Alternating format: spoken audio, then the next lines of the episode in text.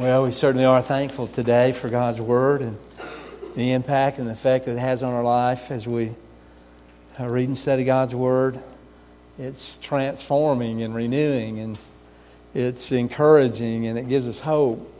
And so this morning, with all that in mind and in our thoughts, I want to invite you to turn in your Bibles to the book of Romans, Romans chapter 15, as we continue looking, walking through this great letter that Paul wrote to the believers in Rome. You remember where we began with Paul proving beyond a shadow of a doubt that we're all sinners and lost and separated from God and in need of a Savior. And how that Savior came in the person of Jesus Christ and what He did and what He gave to redeem us and set us free and pay that full payment for our sins. And Paul reminded us of all that, and then he begin to move on in the book of Romans about how to live out that life. If we have this new life in Jesus Christ, and certainly there's some things that are key or for us to focus on as we live that life. As he begins to close the letter to the Romans, I think he begins to remind those believers of what they need to do, or he gives them some closing things uh, of importance about how to live their life for Jesus Christ one of the things that we know as believers that uh, we must be growing in our faith. If we're not growing in our faith, then we're dying in our faith. And so, just like everything that God creates, He creates to grow. And when you think about uh, the natural world, we can look at it and we can quantify things' growth. We can look at plants and see them growing, and we can see them going through their maturity process to the reason that they were created. And uh, I think that's true of believers as well. Is that there are certain signs in our life that we can measure or that we can identify that gives us an assurance that we're growing our relationship with Jesus Christ.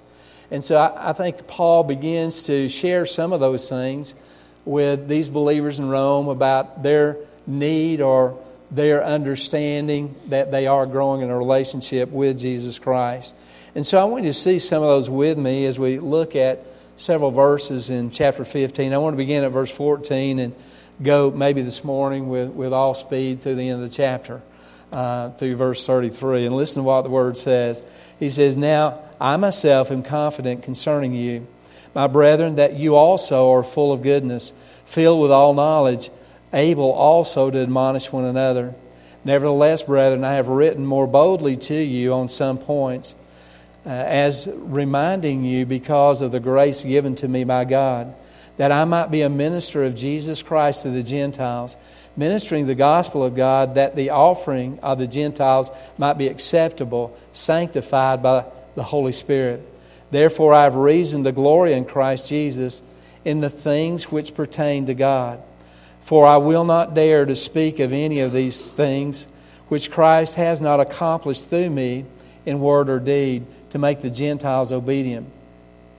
In mighty signs and wonders by the power of the Spirit of God, so that from Jerusalem and round about Illyricum I have fully preached the gospel of Christ.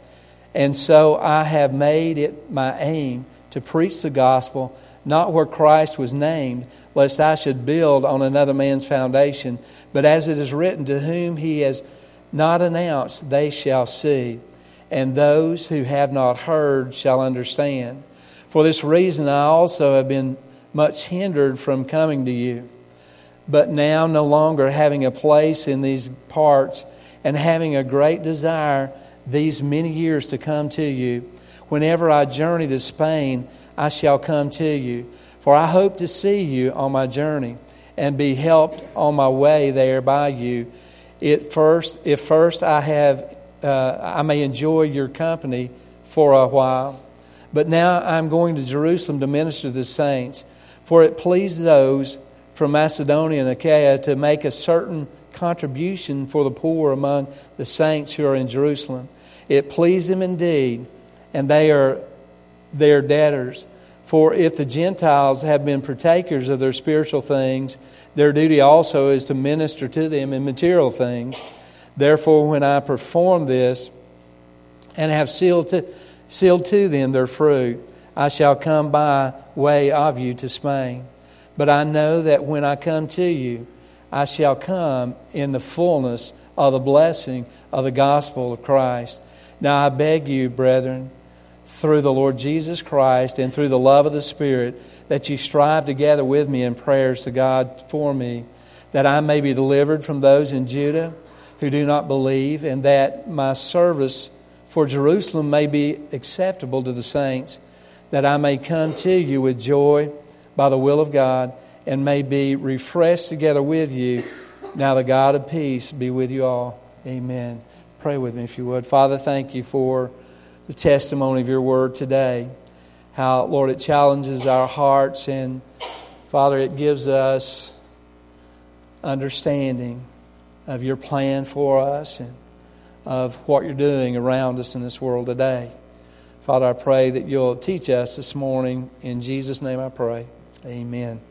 You know, first of all, uh, when we think about growing or signs of growing, that one of the things that's always evident is that in something that's growing, that there's progress that's being made. Whether you look at a, a plant or an animal or whatever, you see this progression of growth in, in the lives of things. And I think because of our spiritual life in Jesus Christ, that uh, there's also these same signs of progressing in our relationship uh, with the Lord Jesus Christ. One of the things that Paul gives us, or several uh, that I want you to see about progression, is in verse 14. Because he begins to talk about growing in the sense of growing, first of all, in goodness. He says uh, that you are also full of goodness. You know, the idea here is that we're always engaged in doing good things. There was a young man who came to Jesus once and called him good teacher, and Jesus uh, began to confront this young man. He said, There's only one that's good, and that's God. And so when we think about the thought of goodness or the idea of growing in goodness, then certainly if there's only one that's good, then we ought to be growing more like Jesus Christ. Amen? That there ought to be this progression of faith and growth uh, so that our life every day is looking more like Jesus Christ.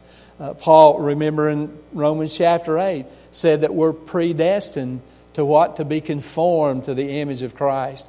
And so when that progress, or when we begin to try to measure that progress, and certainly one aspect of it is that we ought to be growing in goodness. In other words, our lives ought to be caught up or called to or uh, involved in or engaged in doing good things. Now, listen, not good things for good things' sake, uh, not to just do good things to uh, you know, evoke some kind of credit on our behalf with God, but we're doing good things because they bring glory to the Lord Jesus Christ. And so, one of the ways that we can understand that we're growing in our relationship is that what, what are we engaging? Is, is it things that are good?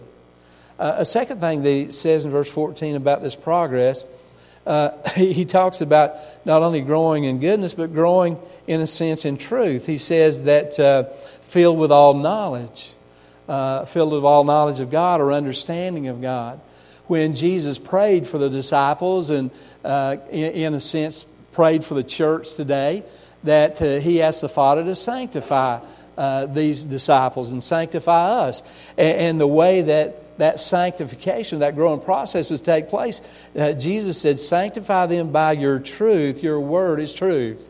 And so, growing in truth or growing in the Word of God is a way that we can understand that we're making that progress in our relationship with God, is that we, we grow uh, in the knowledge of His Word, uh, that we understand what God's saying to it, and we're willing to uh, yield our, our life and uh, yield our, our, our, heart and our person to uh, God through the revelation of His Word.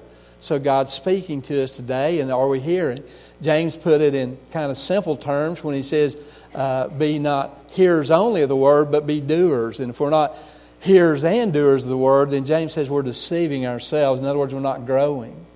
Uh, and so, what Paul reminded the believers of is that, listen, uh, if you're making progress, if we're making progress in our relationship, then we're certainly growing in goodness or we're engaging in good things, but we're also growing in truth, that we're growing in God's Word. Now, the third thing about this progress or measuring our progress uh, you'll see in verse 14, is not only growing in truth and goodness, but also growing in responsibility.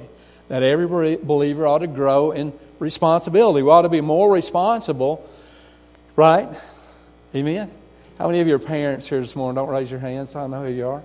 Uh, how many of you, as parents, really desire for your kids to grow in responsibility?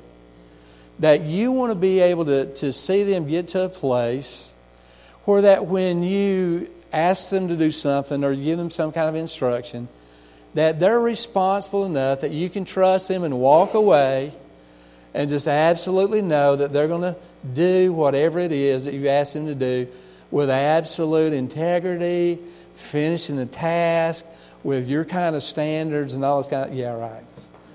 Not going to happen for a while. but our desire as parents is to want them to see them grow in responsibility. Now, listen to what Paul says in verse 14. He says this He says, able also to admonish one another. Now, the word admonish here means to warn or to have a corrective influence on someone. And when we think about that as believers in the body of Christ, that we're, in a sense, responsible in some ways as Christians. We have a responsibility to each other so that each of us can be the best Christian we can be. So there's a sense of responsibility in the body of Christ. So as we live out that responsibility as believers, then what are we doing? We're affecting the body of Christ.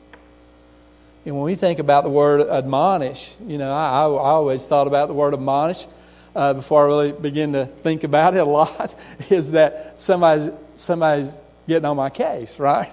I mean, they're giving me a hard time. They're, they're, they're really pressing their thumb. They're, they're admonishing me. I'm being rebuked, right? But the idea of admonishment is many different things. It's encouragement sometimes. It, it certainly does have to do with correction, or certainly do, does have to do with the idea of warning people. Uh, but yet, we all in the body of Christ have that responsibility so that every one of us can benefit from the ministry of each other. Listen, all through the Bible, God calls us to be unified. He calls us to be one. He, he calls us to be of the same mind. He, he calls us to serve for the same cause and reason. He gives us gifts in the body of Christ to unify the church together. And with those gifts, certain responsibilities. And, and the, the, the thing is, is that that we have to be responsible with the things that God has given us to be responsible for.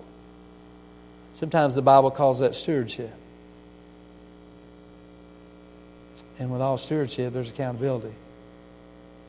And so, one of the things that we understand as we're growing as believers, we're going to be growing in this sense of responsibility. Hey, I've got to do something, right? We look around the church today and we see the needs in the body of Christ. And, and so, what's our responsibility in those things?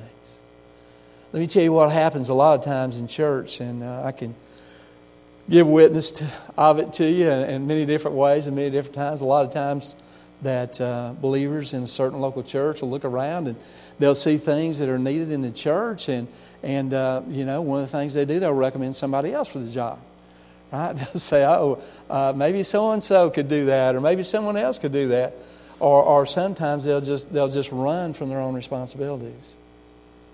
You see, if we do that, then the whole body suffers.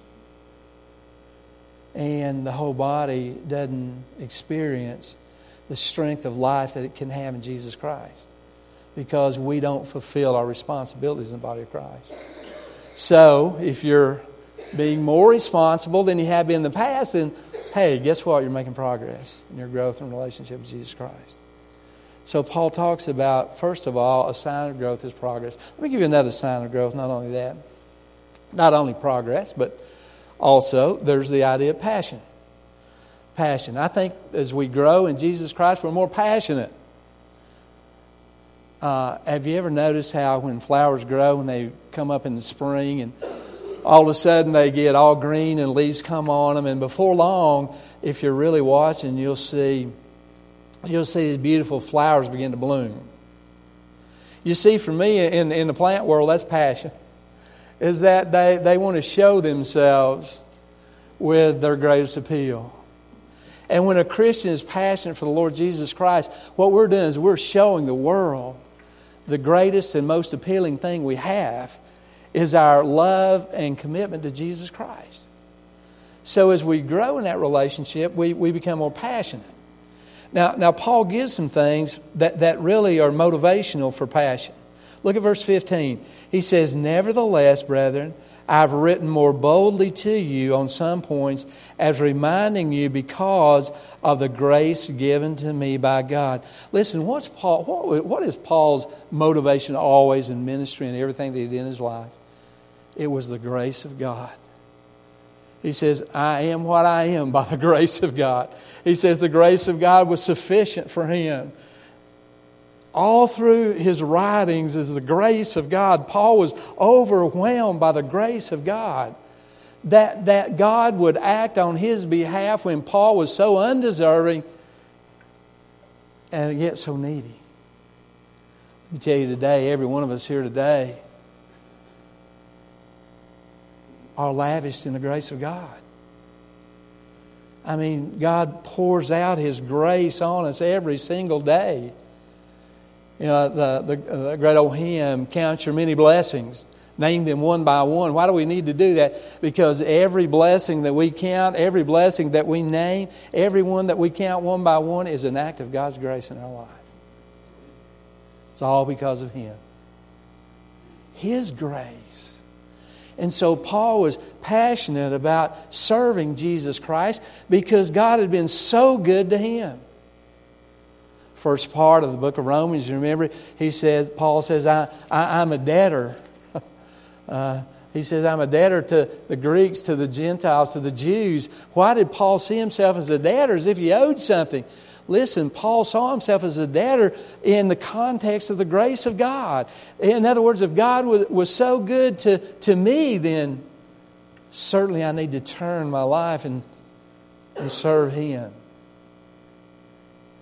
And so that became his motivation. It's our motivation also that God is good too. As verse 16, he gives us a message of passion. what, what's it all about or what does it focus on? He says that I might be a minister of Jesus Christ to the Gentiles, ministering the gospel of God. What's the message of passion? It's Jesus Christ. It's Jesus Christ crucified. It's Jesus Christ buried. It's Jesus Christ resurrected. That's our message of passion, isn't it? That's the very thing that affects us to the deepest part of who we are that gives us life, light, hope, the message of Jesus Christ. The more we forget about that message, or the more that we're not focused on that message, or the less we're thankful for that message, is the less passionate or more dispassionate we become. And so we grow and a measure that growth is passion. Well, let me give you one more thing about passion. That's the, Paul talks a little bit about the means of passion, all the way from verse 17 to verse 21, and he gives a testimony of what Jesus was doing in him and through him. He says in verse 17 that, that, that, that I have reason to glory in Christ in the things which pertain to God, for I, was, I would not dare speak of any of those things which Christ has not accomplished through me in word and deed to make the Gentiles um, obedient. Paul's saying, Look, I got to talk about this thing. I would not dare not speak about these things that Jesus Christ is doing. I, I would give a testimony for Jesus Christ of what he's doing in me and through me. Verse 19, in many signs and wonders by the power of the Spirit of God. Paul says, I want to testify because God is doing something in my life. Because God is changing me. Because He's using me. That He's working through me to do some pretty incredible things. Now, listen. How about that testimony in our lives? What's God doing in your life? Isn't that a means of passion? I mean, if, if, if God is blessing you, if God is using you, if, if, if God is working in you to grow you in that relationship, listen, doesn't that become a way that we're more passionate for Him? Should be. So, listen, passion is one of those things that kind of measures some of the growth that we have as well as progress. Let me give you another thing perseverance. Wow, that's a tough one, isn't it? Uh, perseverance in Jesus Christ. That's really a measure of our growth, isn't it? If we're, if we're hanging in there, then we're growing. Right?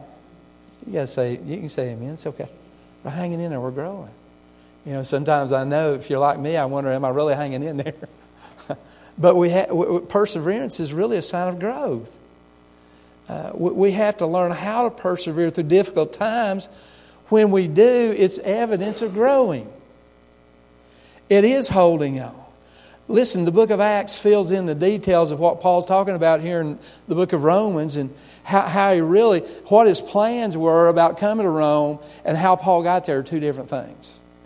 I, I just want to tell you. Paul says, You know what I'm going to do? I'm going to swing by Rome on my way to Spain. As I swing by Rome on my way to Spain, I'm going to stop there for a little while and we're going to have this good time together and I'm going to minister to you and I'm going to be blessed by you. And then I'm going to be off and on my way to Spain. Well, reality of it is, Paul never made it to Spain. And he never really just passed by Rome. Because the book of Acts, like I say, fills in those details. He said he was going to Jerusalem first, and, and, rightly so he did. He went to Jerusalem with an offering from the Gentile churches.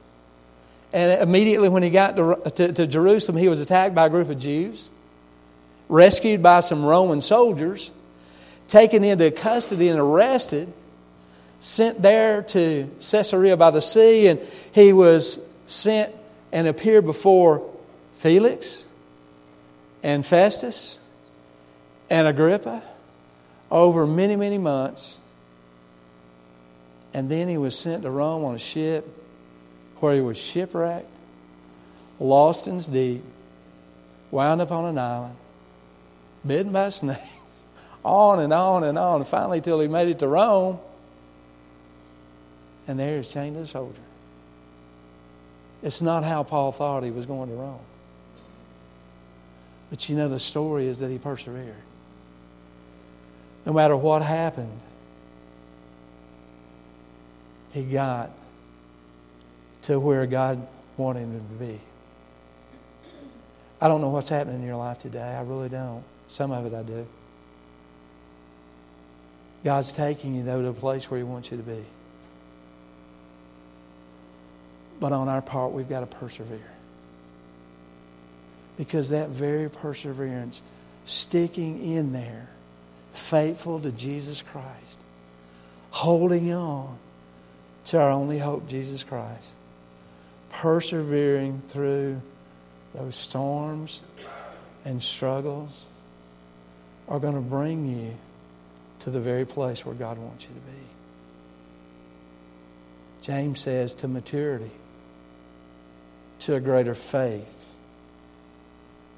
to a greater love for Jesus Christ to a greater ability to glorify Him.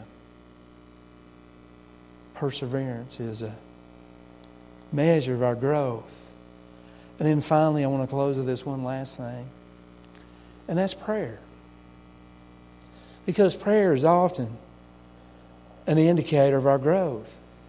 The depth, dependency, and frequency of our prayer life often indicates the level of our growth. Listen to what Paul says in verse 30. He says, Now I beg you, brethren, through the Lord Jesus Christ and through the love of the Spirit, that you strive together with me in prayers to God for me. See, Paul doesn't see this prayer thing as anything that's insignificant, he sees it as vital. He, he's begging them on behalf of Jesus Christ and the love of the Spirit that they would pray for him. Now, look, in, in the great apostle's mind, that's important. Let me tell you. And prayer ought to take that same place in our lives as well, as indispensable, absolutely necessary. Vitally important to our relationship with Jesus Christ. So Paul asked him, strive together. Can you see this great missionary going to all these places through all this persecution, through all these struggles, persevering how? By the help of prayers of the saints. Now, how much more do we need that today? Not only praying ourselves for others and praying for ourselves for ourself things, but also knowing that others are praying for us as well. Now, listen, what did Paul ask him to pray for? It's important, isn't it? If, if it's vital to what I'm doing and to my life of growth, then what, what do I want to ask for? Well, if you look at verse 31, he began to ask him to pray for, pray, pray that he would be protected. To be protected. Uh, look, we, we, li- we need protection today. Say, Brother Mike, we live in America. We got a great army.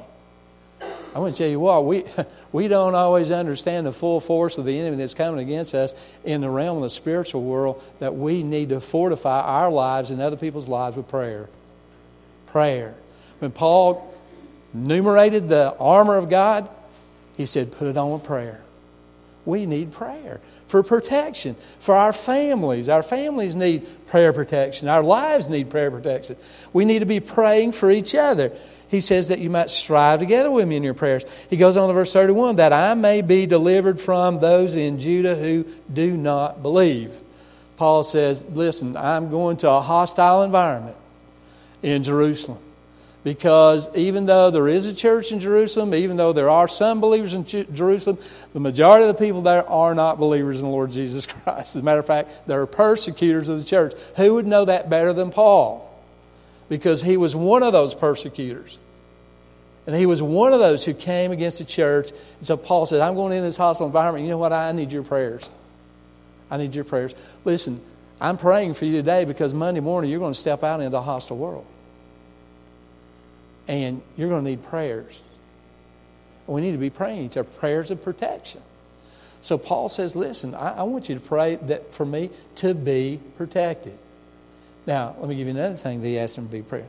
Not only to be protected, but, but pray that uh, to be pleasing to God. Pleasing in my life.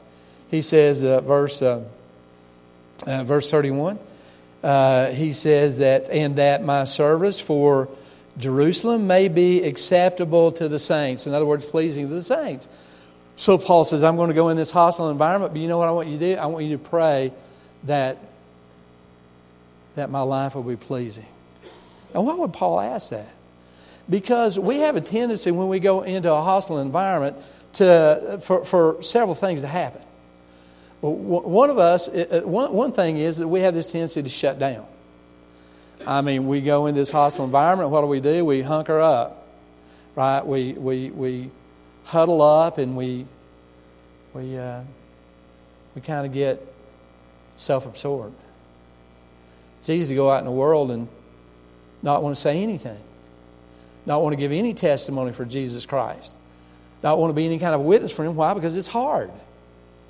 It, it's it's it's being resisted in the world that we live in today. And so Paul says, I don't want to do that. I want to be pleasing. I, I, I, believe really he wanted to live bold. He wanted to do what Jesus wanted him to do. And so I want my life to be pleasing, to be acceptable, my service to those in Jerusalem.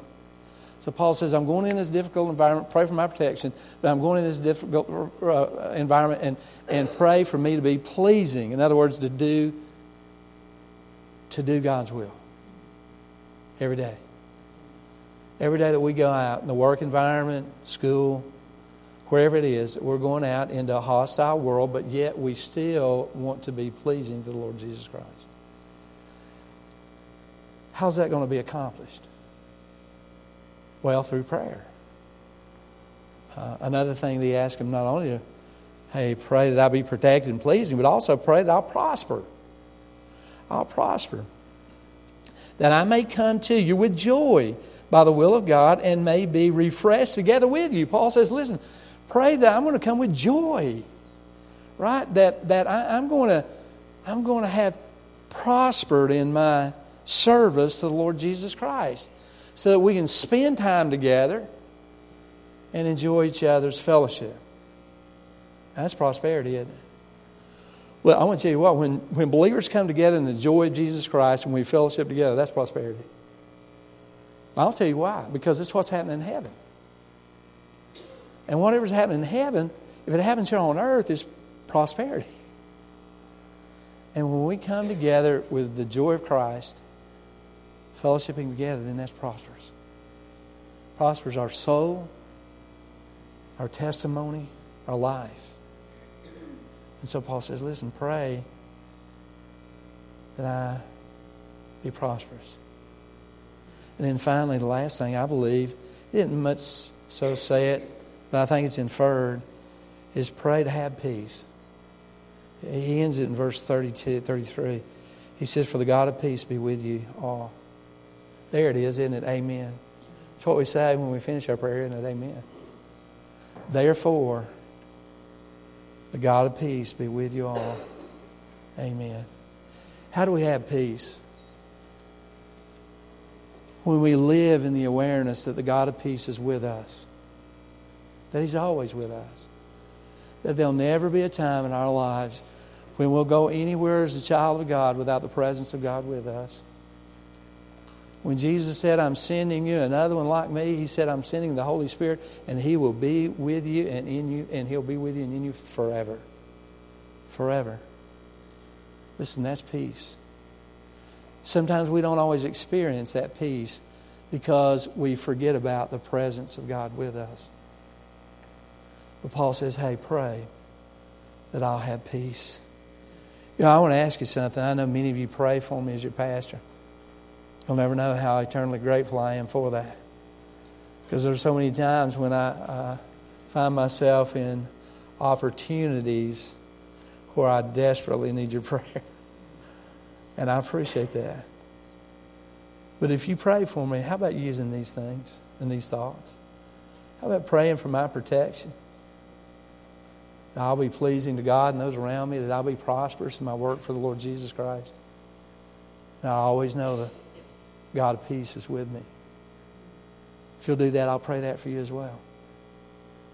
And then you know what will happen? We'll be striving together through prayer.